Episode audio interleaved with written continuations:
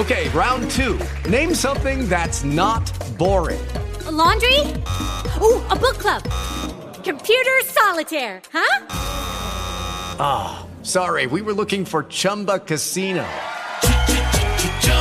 That's right. ChumbaCasino.com has over 100 casino style games. Join today and play for free for your chance to redeem some serious prizes. ChumbaCasino.com. No purchase necessary. Full prohibited by law. 18 plus terms and conditions apply. See website for details. Thank you for listening to I Am Student Ministries podcast. We are a student ministry with a mandate to raise up a generation of leaders and to influence young people to love passionately, grow deeper, and to encounter truth. And now, here is Pastor Allen Hawes. Amen. Well, so tonight starts off, and I want to just read a little quick little story to you. There was a, a, a theologian, Scottish theologian, and he was teaching at the Edinburgh University. It says that he made a practice to open his course on the doctrine of God with these words. He said, "We must remember that in discussing God, that we cannot talk about Him without His hearing every word that we say." We may be able to talk about others behind their backs, but God is everywhere. Yes, even in the classroom. Therefore, in all of our discussions, we must be aware of His infinite presence and talk about Him as if it were before His face. I love that. The thing about God is, is that we heard this morning from our pastor that He's omnipresent. In other words, He's everywhere. And that's one great uniqueness about our God versus any other de- deity that's ever been or ever will be, quote unquote. They can't be everywhere. Even the devil can't be everywhere. Amen. That's why we just don't talk about things sometimes. We don't want him to hear us in case he sent a little devil to try to snoop on us. Amen. But we know that even the Holy Ghost, as we pray in that beautiful, lovely Holy Ghost, the, the, the language of tongues, that we have an ability to speak directly to God. And, and so tonight, as I break some things, I want to talk about this first segment, and that is that God is love. Four things about God is that God is love, scripture says. We're going to read that in 1 John. We also find out that God is light. We also find out that God is a spirit, Jesus said. And we also find out that God is a consuming fire. So, over the next four weeks, except for next week now, because next week we have evangelist Tim Hall, which, if you've never had a chance, young person, to hear Tim Hall, I'm telling you, the dude's hilarious. But the guy is absolutely a powerhouse. So make sure that you don't miss next Sunday night. We'll be here. It's going to be a great night. But tonight, as we get into this first part of God is love, I want you to take your Bibles and go to 1 John chapter 4, verses 7 through 12. And uh, let's just look at some things here about the love of, of God. 1 John chapter 4. verse 7. It says, Beloved, let us love one another, for love is of God. And if everyone and everyone who loves is born of God, and they know God. He who does not love does not know God, for God is love. And in this, the love of God was manifested toward us, that God has sent his only begotten Son into the world that we might live through him in this love. The, in this love, not that we have loved God, but that He loved us and sent His Son to be the propitiation. That means the payment for our sin. Beloved, if God so loved us, we ought to love one another. Verse 12 No one has seen God at any time. But if we love one another, then God will abide in us, and his love has been perfected in us. Can I tell you tonight that God cannot be separated from love? He is love. Love doesn't define God, God defines love. And I know I'm going to get ahead of myself, but you can't separate God from love any more than you can separate yourself from your humanity. You don't cease to be a human. You will always be a human until the day that you return to heaven, where you will join Him in a glorified body. So you cannot remove God from His love. God is love. Oftentimes we try to talk about it as two different things. But Jesus, we see, becomes the expression of God's love. That He sends His Son to die on a cross for a sin that was not His own, but yours. Simply because that for the joy set before Him, He endures the cross. It even pleases the Father to crush His Son simply because of you. In other words, He lays down His life for you and for me. And there's nothing like the love of God. There just isn't. It's everything that He's ever done or is ever going to do is motivated by His love. I need you to see that tonight. That's why I started with the idea, the first one of God is love and not God is light, because He was love before He was light. Light came into the world, John chapter 1, but love has always existed. God, God's light has always existed, but in our world, love first. In the beginning, God, which means that love in the beginning, light in the beginning, spirit in the beginning, consuming fire in the beginning. And everything he does is consumed, and everything he's done is by that love. It's the most overwhelming thing that you and I can come into encounter with is that we can come to a place in our life when we realize, I am loved. A few weeks ago, one of my teenagers gave his testimony of how he was the result of a rape, but yet he learned the love of, an, of a father, the, the Holy Spirit that comes to shed love into the light of our heart in showing us that we are chosen by God. Jesus said, You didn't choose me. No, I chose you. So it doesn't matter whether you were expected or unexpected by somebody, you were expected by God. And the moment you came upon this earth, the moment you were conceived, God says, I got a plan for that one. And my loves, I'll take him from the worst situation. I'll turn his mess into a message. I'll turn his life into a testimony, and people will come to know me and my love as a result of what I've done through him. It's overwhelming. It's overwhelming. It's, it's almost like we don't have an ability to be able to express it completely. It's the greatest thing that God has ever done for us. It's, it's the reason why that I believe the word reminds us that we love him simply because he loved us first right? We are reciprocating something that we have received. Freely we've been given. What did you do to earn the love of God? What did you do? Could you? Here's a greater question Could you do anything to lose it? No, because God can't lose love. He can't lose himself, right? So the fact is, is he loves, and that love is an everlasting love. God doesn't send people to hell. People make a choice. Hell was never created for people. It's the love of God that leads me and guides me to repent. The love of God is great. God moved to do everything else and everything he's going to do, he does. His love and is who he is. And he's motivated by his love for us, just as we do things for the people that we love. Just as we love is a response, to, a response to and as a result of that love that God has given to us. Romans chapter 5, verses 1 through 5. Now, I, I, give a lot of scripture, so the best thing you can do is just write down the scripture title, go back and read it later. But I'm going to read Romans chapter 5, verses 1. It says, Therefore, since we've been made right in God's sight by faith, we have a peace with God because of what Jesus Christ our Lord has done for us. Because of our love, Christ has brought us into this place of undeserved privilege where we now stand, we confidently and joyfully look forward to sharing God's glory. Verse 3 We can rejoice too when we run into problems and trials, for we know that they help to develop endurance. And endurance develops strength of character, and character strengthens our confident hope of our salvation. And this hope will not lead us to disappointment, for we know how dearly God loves us because He's given us the Holy Spirit to fill our hearts with His love. What? So the Holy Spirit, He is tapped in. He's God. He's not a bird. He's not some extra curricular project of God. He's God. He's He's everything. It's all wrapped up. He, he comes by His Spirit and He's full of God's love and He comes into our heart and He pours out this love. And breaks even the hardest of people because he's love and love all of a sudden shows me that even though the world may hate me god loves me and, and god says i even love you through the mess God has an ability to see past the dirt and the scars and the anger and the depression and the fear and the anxieties and the suicidal thoughts and the addiction. And, the, and he says, Nah, I'm not looking at him. I'm, I'm looking at him. He sees me for who I am because love has that ability, because love is not motivated to see itself, it's only you motivated. God's love, God's love in us. It doesn't keep a record of any wrong. It's not, go read 1 Corinthians 13. It's not haughty. It's not self conceited. It's not self consumed. It's you consumed.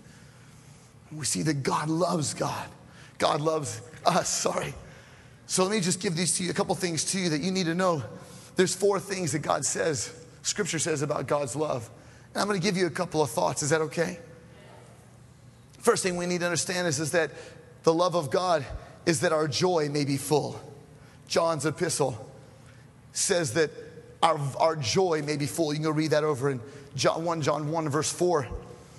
It says 1 John 1 in verse 4, it says, and well, verse 3 says, That which we have seen and heard, we declare to you, that you may also have fellowship with us. And truly, our fellowship is with the Father and with his Son, Jesus Christ. And these things we write to you so that your joy may be full. In other words, hey, what God has done in me, guess what? He's going to do it in you too. That exciting? Who's ever found out a friend of yours or somebody got blessed or you saw somebody get touched or blessed and then all of a sudden you found out uh, you're next? Right? Woo! Expectation, right? I, I saw, I remember seeing Pastor Rodney getting blessed and he was getting shoes, and, and all of a sudden I got a phone call from a man said, You're next. I was like, Woo! Now my wife has got less shoes than I have, that's a problem, but I'm working on it. Hey, but how many understand that joy, all of a sudden, when we know that God will do it for him, he's going to do it for me because he doesn't love him more than he loves me. Love is not a respecter of any man. He respects and loves all people, period. Because it's who He created. He created us. Our joy may be full. But also, we, we find out that because this love is so great, John 1 John 2 and verse 1 says, My little children, these things I write to you so that you may not sin. Right? Because when I'm loved and I know I'm loved, I don't need to go off and do something to try to gratify myself because I'm fully satisfied by the unquenching, unquenchable, sorry, love of God that just fills every part of me, leaves no empty void that I have to fill with any temporary, uh, earthly, lustful thing that I think I need so bad when I've done all of those things and woken up in the morning with no joy and no fulfillment. I don't sin, I sin not because I love him. And I love him so much, I don't want anything to come between us. And that's God's love. And that we might, and also in chapter 5 and verse 13, it, it says, it says, uh, verse uh, 11 says, and this is the testimony that God has given us eternal life, and this life is in his Son. And he who has the Son has life. He who does not have the Son of God does not have life. But these things I've written to you so that you may believe in the name of the Son of God, that you may know that you have eternal life, and that you may continue to believe in the name of the Son of God. In other words, when the love of God comes, it reminds you not only does he love you, but he made a way for you. And that Jesus said, In my Father's house are many mansions. If it were not not true, I would not have told you. But I've gone to prepare a place for you because I love you and I want you where I am. That song we sang tonight, I like the opening line or the opening parts of the, the wonderful, wonderful name it is. That one line that says, You didn't want heaven without us. So you brought heaven down to us. I like that. I remember hearing Hilton Sutton one time, he said, he said, You ever wonder why? I mean, listen, he was an old man at that time, so he can say what he wants, and I just really liked it. He said, uh, Hey, you ever wonder why Adam bit into that fruit? He said, Because he couldn't bear the separation being apart from Eve. He loved her. He said, Ever wonder why Jesus took the cross? Because he couldn't bear the separation any longer. Because he wants you. He wants you. Does not the one who paid the price have the right to ask for that which he paid for? How many of you go pay for something, pay full price, and then say, oh, you know what, don't worry about it. You can just keep it here and sell this? No, if I paid for it, I want it, and I'll do anything to get it. Jesus had paid for you, and he does anything to get you back. Okay, I got to keep moving. But we also find out, beloved, if God is so loved, then we ought to love one another. In other words, we have to love people. We've been given love. We must love others. Do you know that in First John is a great book? It's the book of love. First John. Do you know that it, love is mentioned 46 times in only 135 verses? 46 times in 135 verses, the love of God is there. And you know why he wrote it? Is at the time he wrote this book to come against a religion or a belief system called Gnosticism. And these, these Gnosticisms believed that knowledge was power. They actually felt they had this special knowledge of God and his way, but, but John was basically putting them in his place. Because remember this, that truth will always tell you what you need to hear, whether you want to hear it or not. You know, I heard somebody say this one time that, that you look at sodium chloride. Everybody know what sodium chloride is? Salt, right? But if you take sodium chloride, split it apart, sodium, sodium by itself is very fickle. It's kind of dependent upon other people, other things. It has to attach itself to something. It's not very solid on its own. Then you get chloride. Chloride is sort of uh, volatile. It's corrosive. It, it's what uh, it's dangerous. It's where bleach gets its smell from. And, and then you go down and you look at that love by itself, meaning love that's not the love of God. Love by itself is fickle. Has anybody found that out? I've seen we've heard that people can actually marry them, each other based on a friendship love. But the problem with friendship love is all is well until my need is not met. And the moment my need is not met, then we are off balance and I no longer know if I love you anymore. That's a questionable love. But the agapeo love, the love that has no care for itself at all. So that's the difference. This is a friendship love. And friendship love, unfortunately, is a bit fickle. It needs to have people. It can't stand on its own. It's, it's like it's got to be loved in order to love type thing. And, and so we can see that, that, that that's how this is. And then we look at that, that's kind of like the sodium, and then the chloride is sort of like truth by itself. Has anyone ever told you the truth, but it wasn't in love? I mean, oh, you're like, thanks. truth not spoken in love hurts. It's volatile, it's, volatile, it's dangerous, it's corrosive, it, it's smelly, it actually doesn't do anything for us. But yet, if we take sodium and chloride, put them together, that's basically what we get the truth and love, spoken truth and love, truth and love. And Jesus said that's what we have sodium, chloride, truth and love is what we get the salt of the earth, the light of the world, where we're going to speak truth to people, but we do it because we love them. And we're willing to say things to people that they need to hear, whether they want to hear it or not. God was willing to do it for you. He was willing to catch you. He was willing to say something to you, say, hey, you shouldn't have done that. Hey, he's willing to even discipline you because he loves you, because Hebrews says that no father who loves his son will allow him to go undisciplined. Discipline produces the Bible says the peaceable fruit of righteousness, and even we become partakers of his holiness, that without that holiness, there's no way to see God. Think about this for a moment that even discipline is an extension of the love of God. He loves you so much not to allow you to head towards a cliff He's going to stop you before you get there. He's going to call out to you. He's going to put people into, in your path to call you out on your junk.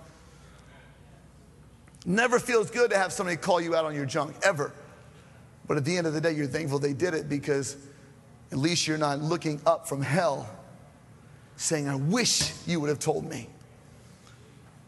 The love of God, the love of God is necessary. Amen. And if we're the salt of the earth, that means salt, what does it do? It preserves, it adds taste, it makes food attractive, it makes it helpful. It's a very valuable commodity. Salt can make things last for a very long time.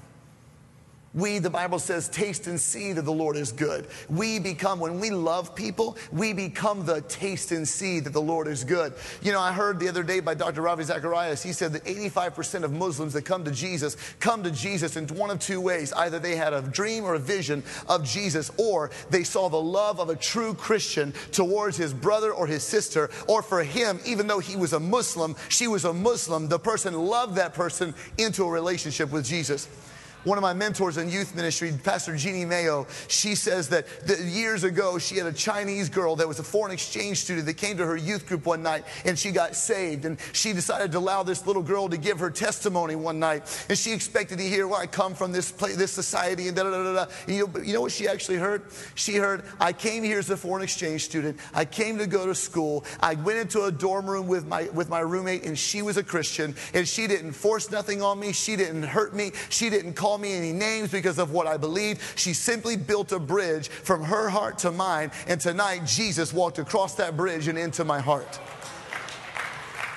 Never, that's why our HOJs, young people, and that's why it's so important that you allow God to use you on your campus. Yes, there are students that think differently than you, they look differently than you, they dress differently than you, they may even have a different attraction than what you have. But you can't look at somebody and say that God loves them any less than He loves you. Matter of fact, He loves them just as much. And the fact is, His love is so real for them that He's willing to reach out to them just as they are and pull them to Himself. But guys, He's got to be able to use you to do it.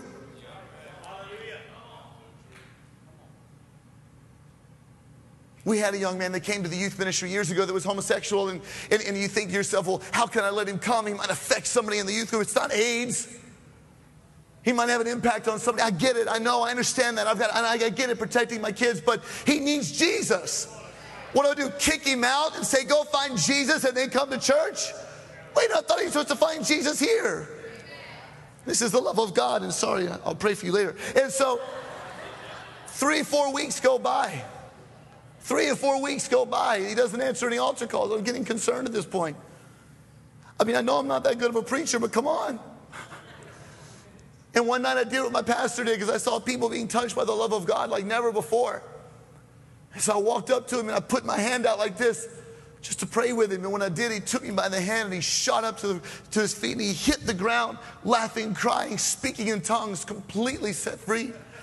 Ends up going back home, back to his family. God uses him, sends him to Bible college. I mean, this is the stuff that we're talking about. This is the love of God that shed abroad in the heart of people.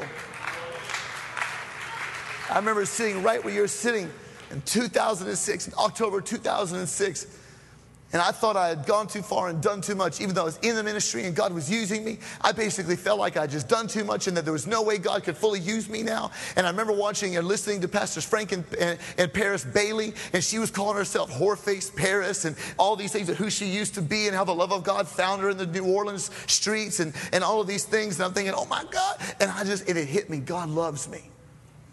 And I haven't ruined anything yet his love got me through it. It was like his love was the salt, and he used people to keep me tasting.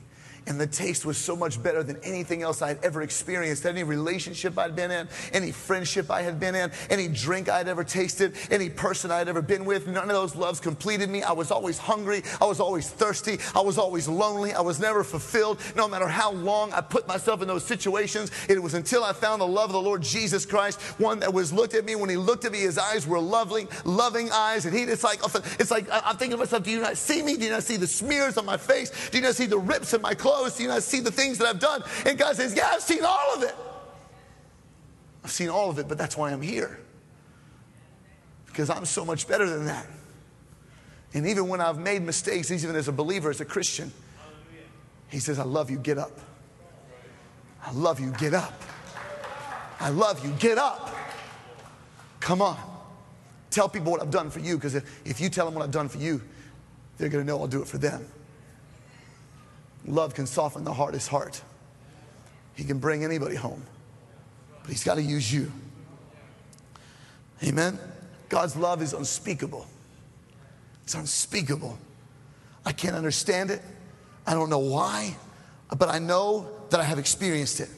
And I know that I can never be separated from it. Romans chapter 8, verse 38, 39 says, I am convinced that neither, nothing can separate me from the love of God, neither death nor life angels, demons, fears uh, for today or worries about tomorrow. The power of hell can nothing, none of those things can separate me. No power in the sky or in the earth below. Indeed, nothing, all of creation will ever be able to separate me from the love of God that has been revealed in Jesus Christ our Lord. God's love is unspeakable. God, the God, the God of love, it's unspeakable love. God's love is unending. Jeremiah 31 in verse 3, it says that I have loved you with an everlasting love.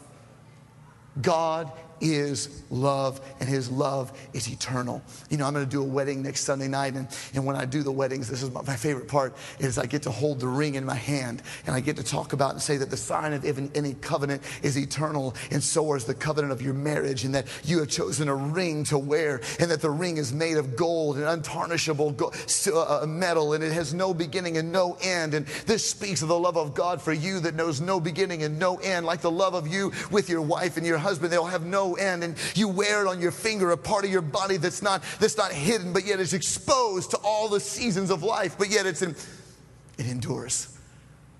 I love that part because I, it reminds me every time I say it, and recently I've gotten to say it quite a bit. And so I, am thankful because I'm reminded myself sometimes when, even as a leader, I, I, I blow it or I mess things up. I, I did it today, but yet I'm reminded of the love of our Heavenly Father. He says, I love you with an everlasting love, an unending love. Has, It knows no end. You know what else love is? It's unselfish. Oh, that's huge because let's be real, most of us battle with this one because we do love people conditionally. If you love me, I can love you. You treat me well, I can be okay with that. Right? But Jesus, he loves unconditionally. but I found out something that that agapeo love is uh, attainable. He wouldn't say, Love your neighbors, you love yourself if it weren't possible to love. You can grow, but you're going to have to learn how to not care and worry too much about you. Remember, Jesus said this He said, uh, If you want to come with me, you can't come. You got to pick up your cross. You got to identify with me, man. Don't worry about if people reject you, though, because I was rejected first. Don't worry about if people say bad things about you. They said bad things about me, just means you're in good company. But take joy when they have things to say about you because I've overcome the world. I'm not done with you. You know what? You may be in here tonight, you've blown it. You've blown it. You feel like you there's no way back. I'm telling you, because of God's unselfish love, He keeps no record of your wrong. If you repent, if you'll come to Him and, and, and bow, take a knee, God, I'm sorry, I've blown it. God says, I'll forgive you and I'll cleanse you from all unrighteousness. And He has an ability to restore. And you know what's so good about God is He brings you right back, right back to the place. I don't have to go back and get saved again. I can repent. He said, if you, if you sin now, come confess it to me. I'll, I'll forgive you. He says, You have an advocate before the Father, Jesus Christ. He'll go with you. You'll find forgiveness. You'll find it there. Romans 2 and verse 4 says, do you, dis- do you despise the riches of his goodness, the forbearance and the long suffering of God, not knowing that the goodness of God will lead you to repent?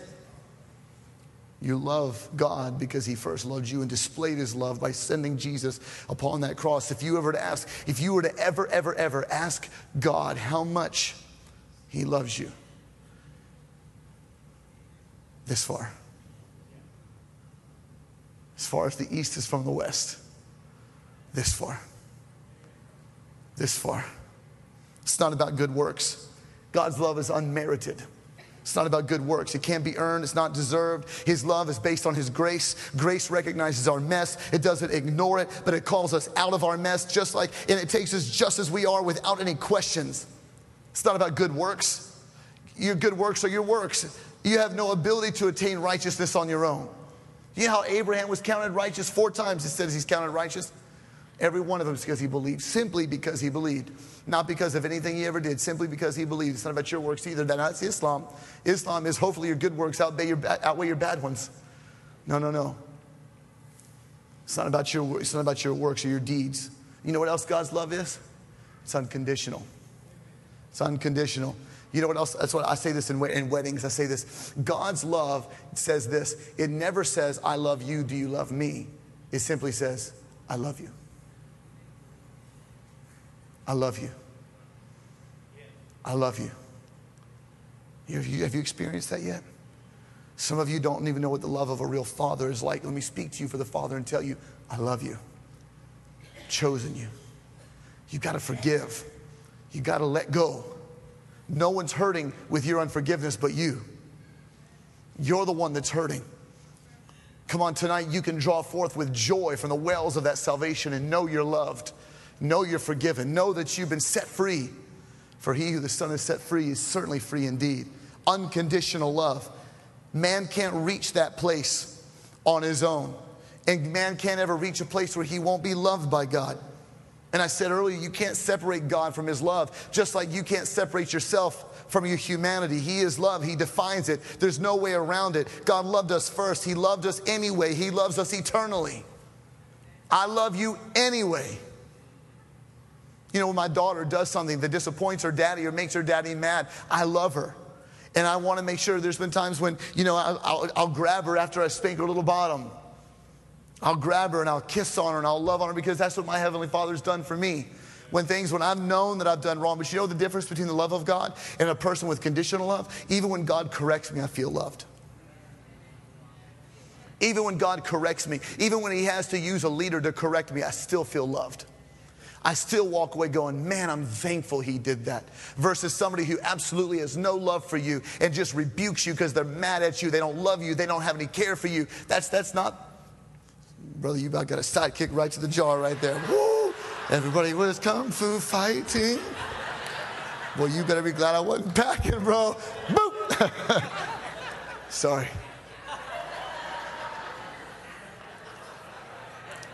But I love you. So the thing is, is that. now you totally made me forget where I was going. It's probably a good thing. Let me keep going.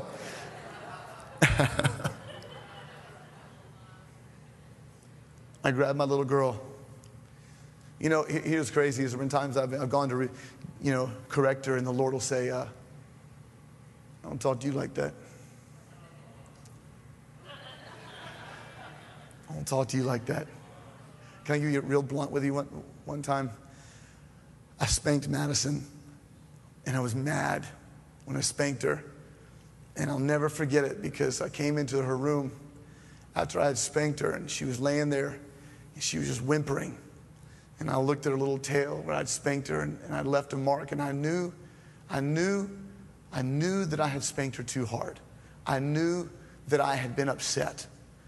But what's so amazing was is that I hugged her, and she hugged me, and I felt the love of God through my child, who she loved me. Do you know that our God loves us no matter what we do to him? no matter how we treat him, no matter what we say about him, anything spoken against the Father is forgiven. Anything spoken against the Son is forgiven. Speaking against the Holy Ghost, that's another message. But the Because you can't just say, I blaspheme the Holy Ghost. I'm not saying that because I, don't want to approach that subject, but it's most people, years and years ago, they had this thing online called the, the Blasphemy Challenge, where like a million people went online and said, My name is Allen Hawes, and I blaspheme Jesus, the Holy Ghost. Blah, blah, blah. That's not blasphemy the Holy Spirit.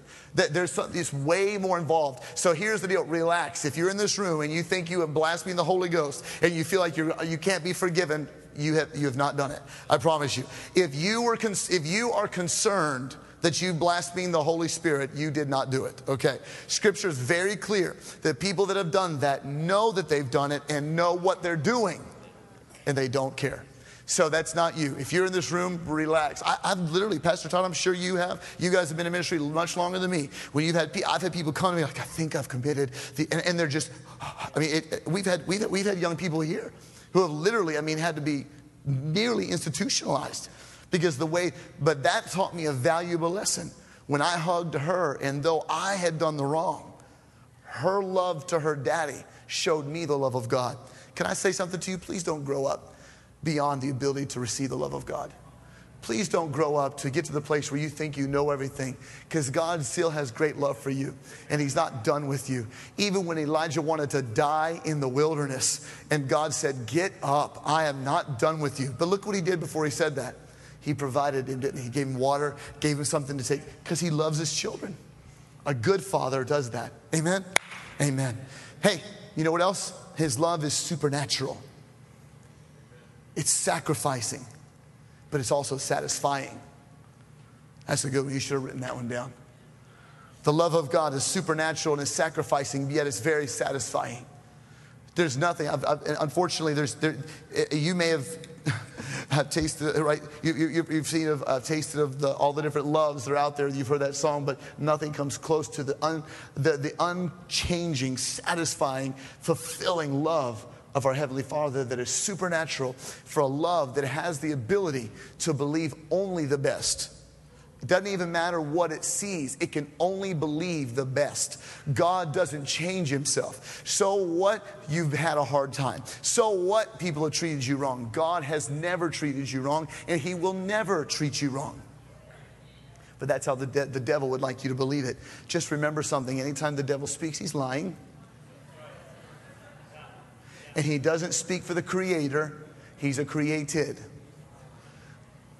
The DNA of the creator is in you.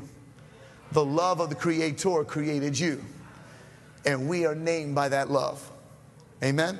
That's what scripture says in, in Ephesians chapter 3. We are named by that love. That's why Paul says, I bow my knee because those things that once were hidden from us, now they've been made known to us. Let me just read that to you. I think that's going to help somebody. Take your Bible and go to the book of Ephesians very quickly as I'm kind of winding down, because uh, I could go on and on about these things. Um, but the book of Ephesians, you know, Kenneth Hagin said that he read the Ephesians prayers of Ephesians 1 and Ephesians 3 over himself for six months. I think it was a thousand times. And he said that in a matter of six months, he got more revelation in six months from reading these prayers of Ephesians 1 and Ephesians 3. Six months, he got more revelation than he did in 10 years of full time ministry. So, young person, hear me. I'm not just saying things to you that you can't understand. If you would take these things, you say, Well, I don't know how to pray. Can you read? Then read them and put your name in it. But Paul goes on to say in chapter 3 and verse 14, he says, This reason I bow my knees to the Father of our Lord Jesus Christ, from whom the whole family in heaven and earth is named, that he would grant to you according to the riches of his glory, so that you may be strengthened with might through this Spirit in the inner man, that, the, that Christ may dwell in your hearts through faith, and that you being rooted and grounded in love may be able to comprehend Come on, he's going to expand your mind tonight so that you can go and look with all the saints what is the width, what is the length, what is the depth, and what is the height. And to know the love of Christ, which passes the knowledge that you do have now, and that you may be filled with all the fullness of God. So, the, the love of God is the access point to the power of God. And he says, Now unto him who's able to do exceedingly abundantly above all that you could hope or ask according to the power that is at work in you. The love of God is the power of God. Jesus is the expression of the love of God. The Bible says that Jesus is the Word made flesh, and that the Bible says that the Word of God is how faith comes. And we know that when we look at this, the Bible says, I am not ashamed of the gospel of the Lord Jesus Christ, for it is the power of God unto salvation. The moment we get a revelation of how much God loves us, all of a sudden there is a power that is unquenchable because love covers a multitude of sin. Love has the ability to replace everything that is not love. Love has the ability to have a light greater than any darkness. Love is so great that it can even be beyond your own ability to hope, your own ability to ask, and your own ability to think. You simply all of a sudden see yourself filled to overflowing with a love. And when that happens, all of a sudden, people start to take notice. Why? Because you love them in a way. It's all of a sudden like, I know you. I've seen you grow up. I know who you used to be, but you're not that person anymore. It's not you. You didn't change yourself, but the love of God did. The love of God did. Let, let me just end with these couple of quick thoughts. Is this helping anybody? God's love was demonstrated at Calvary. God's love can never be fully understood, but it can be seen. It can be seen at the cross. We see that Jesus stood in the gap.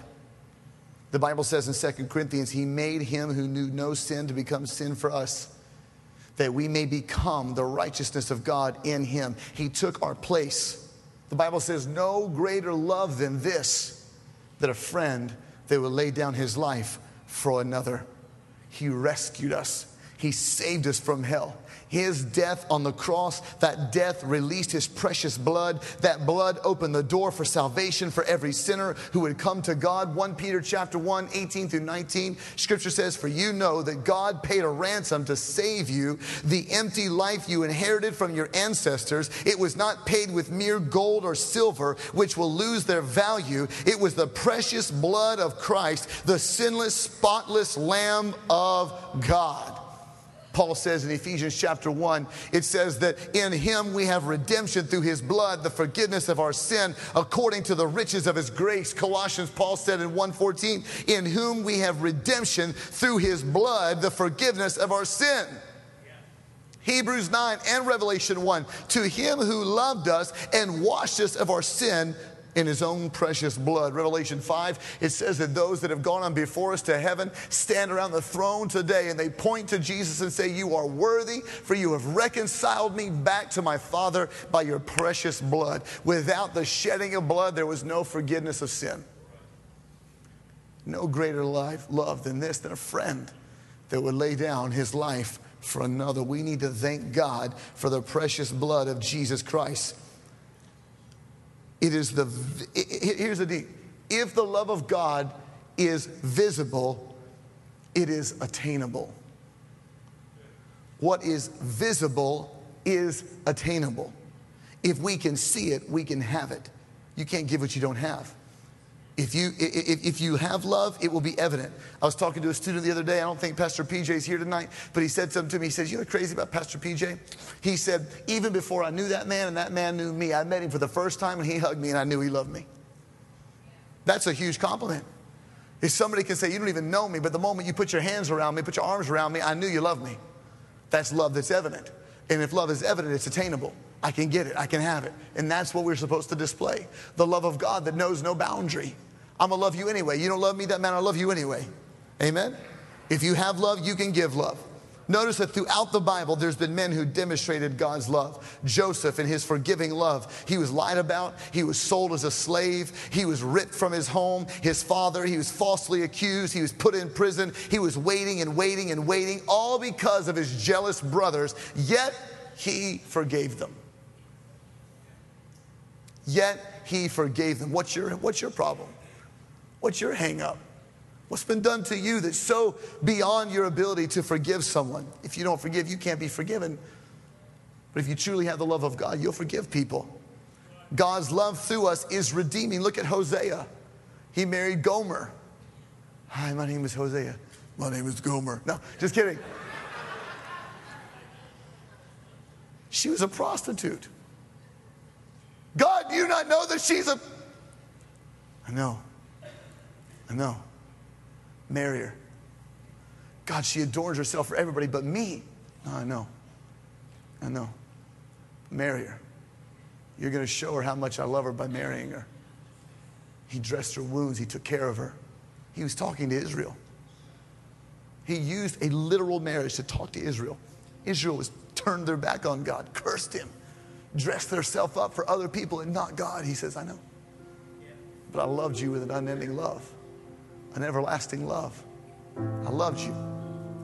It's a healing love. It's healing. Maybe you've been in a place where you've been angry and bitter and jealous. Maybe you've been burning with lust, but yet Jesus reached down, he, he picked you up, He drew you out of the sewer. Psalm 103, verses 1 through 4 says, Let all that I am praise the Lord. With my whole heart, I will praise His holy name. Let all that I am praise the Lord. May I never forget the good things He's done for me. He forgives all of my sins, He heals all of my diseases, He redeems me from death, and He crowns me with a love and with tender mercies. When the love of God is evident in your life, it'll be, it'll be seen. Why? Because it'll be seen by how you love the Lord. It'll be seen by how you love His Word. It'll be seen about how you love His people, the church, the congregation. King David said in Psalm 122, verse 1, I was glad when they said, Come, let us go to the house of the Lord. The house of the Lord, the church should be a place where young people and people can come and be touched and changed. Love for saints. 1 John 4 verse 12, we read that. That we should love one another. That's when we know the love of God is really in work in our life when we love people. When we walk in love, God will be seen. We love sinners. Jesus had a heart for sinners. God's love is more than just being loved. It is opening our life so that the Lord can love through us, so that He can reach the world for Himself. That's why Scripture says in 2 Corinthians 5 and verse 17 that any man that's in Christ is a new creation and that old things have passed away, old things have become brand new. And he said, even as God was reconciling the world back to himself by his son, by Jesus, even now we've been given the ministry, the message of reconciliation. Look at me. Look what he's done for me. Come on, come. Just as you are. Come as you are. I'll end with this story. There was a medieval monk that had announced that he would be preaching on the love of God. And most of the time, when you preach that, most people are going to come want to hear that. Well, as people showed up and the sun began to go down in that medieval church, the lights began to be very dim and dim and dim, and there were no candles lit. It was dark. But suddenly, coming down the center aisle was this monk, and he was just carrying a single candle and he was walking down the aisle and he walked past all the people and he walked up onto the platform and he walked up to a crucifix that had been set up on the platform. remember, he said, I'm here to teach on the love of God. And he takes that candle and he walks up to the crucifix. And when he gets to the crucifix, he illuminates first the crown of thorns. He then takes that candle and he illuminates the hands that have been pierced. Then he takes the candle and he illuminates the, the side that had been pierced. And then he takes it and he illuminates the feet. Instantly, a hush across the crowd. And then he took the candle and he blew out the candle. No more words to say. The love of God has been displayed in the wounds that Jesus took for you and he took for me. He took my brokenness, he took my bitterness, he took my anger, he took all the things, my liability, he took the hurt. He, in other words, things that people did to me. Let me tell you something. It wasn't my fault. And it wasn't your fault either. The way you were treated was not your fault. But God made a way. He saw your brokenness and He saw that you needed a Savior. He sent Jesus to die on the cross.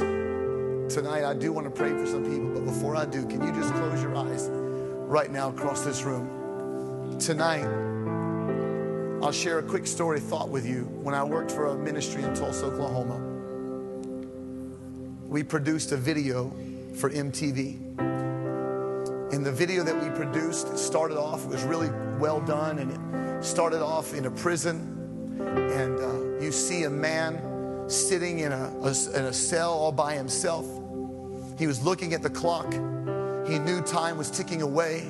His life was about to be taken, he was about to be executed. Suddenly, the guard for the prison walks up to the door of the prison cell. And for a moment, the guard and the prisoner catch eyes. No words were exchanged, but you could tell there had been a connection. Suddenly, the whole scene shifts, and now you're in a hallway, and you see the shackled feet of the prisoner walking down the hallway to a door at the end. Around him were the feet of, of, of, of prison guards that were leading him to his certain death. Suddenly, it shifts again. This time, you see a man thrust into the electric chair. His hands are bolted down to the sides, his feet and his head. All of a sudden, the camera pans to the wall, and you see a man standing, and he takes a phone call, and he takes whatever, whoever calls, he hears the words, and he takes the phone, he hangs it up, and he shakes his head no. In that moment, the prison guard on the other side grabs the switch, and he throws the switch. And the camera pans to the hands of the prisoner, shake, and then go limp. He's dead. Suddenly, the door opens and the prison guards begin to leave. And one guard stops at the door and he turns to look back at the chair where that, guard, that man is dead in the seat. And the camera at this point only showed you his feet. And the camera begins to pan up and you see his face. It's not the prison guard, it's the prisoner. The prison guard had taken the place of the prisoner. He took his place, he took the chair, and that man went free. And right after that, the pastor that I worked for came on. He said, No greater love than this, that a friend that would lay down his life for another. He said, You have a friend that's laid his life down for you. His name is Jesus. Hallelujah. This is MTV. He said, You may be watching tonight, and you don't know Jesus as your Savior. You've never experienced the love of God. Can I, can I reverberate those words to you tonight? Maybe you've never accepted Jesus in this place. Maybe watching, you've never accepted Jesus. Maybe tonight you've never fully understood that He loves you unconditionally, and there's nothing that you could ever do to remove that. Tonight you can come home to Jesus. Tonight you can be saved, born again, your name written in the Lamb's Book of Life, much as Mordecai's name is written in the book of remembrance for the king, and the king remembered Mordecai and all that he had done. Your name is written if you'll accept Jesus as your Savior. Maybe you're in this room tonight and you feel like you've gone too far and you've done too much. Things that have come into your life, storms that have happened, reasons that make you feel as though God just doesn't love you. Or maybe you just, you've, you've reached the limit and you feel that if you make one more mistake, that God's going to leave you the way that you are. There's a lot of people that feel that way. They live constantly on the edge. That God is some bloodthirsty God up in heaven with a baseball bat ready to crack you one because of what you've done. That's not true. If anything, He's so attracted to you to, to, to come and to shed His love into your heart so that all of that darkness has to go. Or maybe in this room tonight, you've never really understood if you died, where would you go? Where would you spend eternity? If you're in this room tonight, you fit into any of those three categories. You've never accepted Jesus. You feel like you've gone too far, that you've done too much. There's just no possible way. There's no way. And you live in constant fear. Maybe tonight you need to just come to God. Or maybe you just don't know if you were to die tonight, where are you going to spend eternity at? Don't play with your life. Don't sit there and think you're okay. If you're wondering, if you even have a thought in your mind, will I go to heaven if I died right now? You need to come to Jesus and fully surrender your life. I promise you. You say, but you don't know the things that I've done. There's no way he can restore me back to the. Yes, he can and he will. And he'll use you. If he can raise Lazarus to dead, he can from life, he can certainly forgive you. The count of three, if you are in this place and you need to know that you know that you know, you fit into those three categories. Do not leave this place without knowing. Right now, on the count of three, lift your hand. You say, I need Jesus. I need to come to him. I need forgiveness. I need to get right with him. I need the assurance of my salvation. On the count of three. One, two, three. Now, put your hand up across the place. I understand that we're in church and that people here but don't sit there and thank you. I need Jesus in my life. Is there anybody else?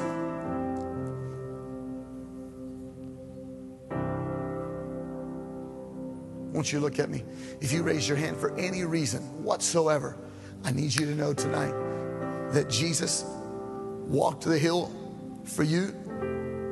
Tonight is your night. So if you raise your hand for any of those circumstances. You've never accepted Jesus. Your life is in shambles. You don't even know if God can forgive you. Whatever the reason, I want you to stand on your feet right now across this place. There are a couple of you. I want you to, and I understand Sunday nights are typically people that love Jesus. They come to church. But I understand too that if you need the Lord, stand on your feet right now. Thank you. Come quick. Come. I want to pray with you.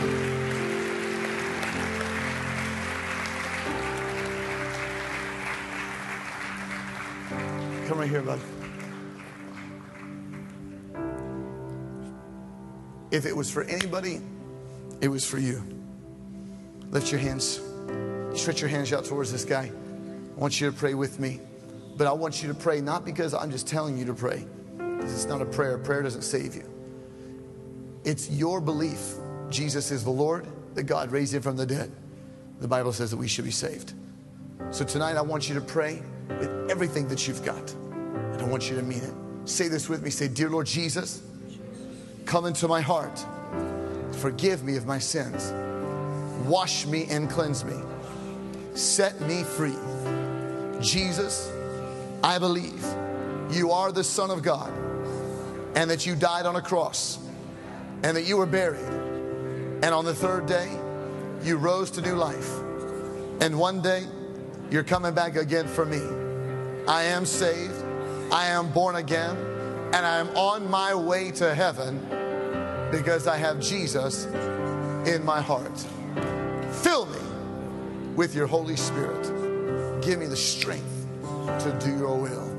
In Jesus' name. Hello, it is Ryan, and I was on a flight the other day playing one of my favorite social spin slot games on chumbacasino.com. I looked over the person sitting next to me, and you know what they were doing? They were also playing Chumba Casino. Coincidence? I think not. Everybody's loving having fun with it. Chumba Casino is home to hundreds of casino style games that you can play for free anytime, anywhere, even at 30,000 feet. So sign up now at chumbacasino.com to claim your free welcome bonus. That's chumbacasino.com and live the Chumba life. No purchase necessary. VGW, void, prohibited by law. See terms and conditions 18 plus.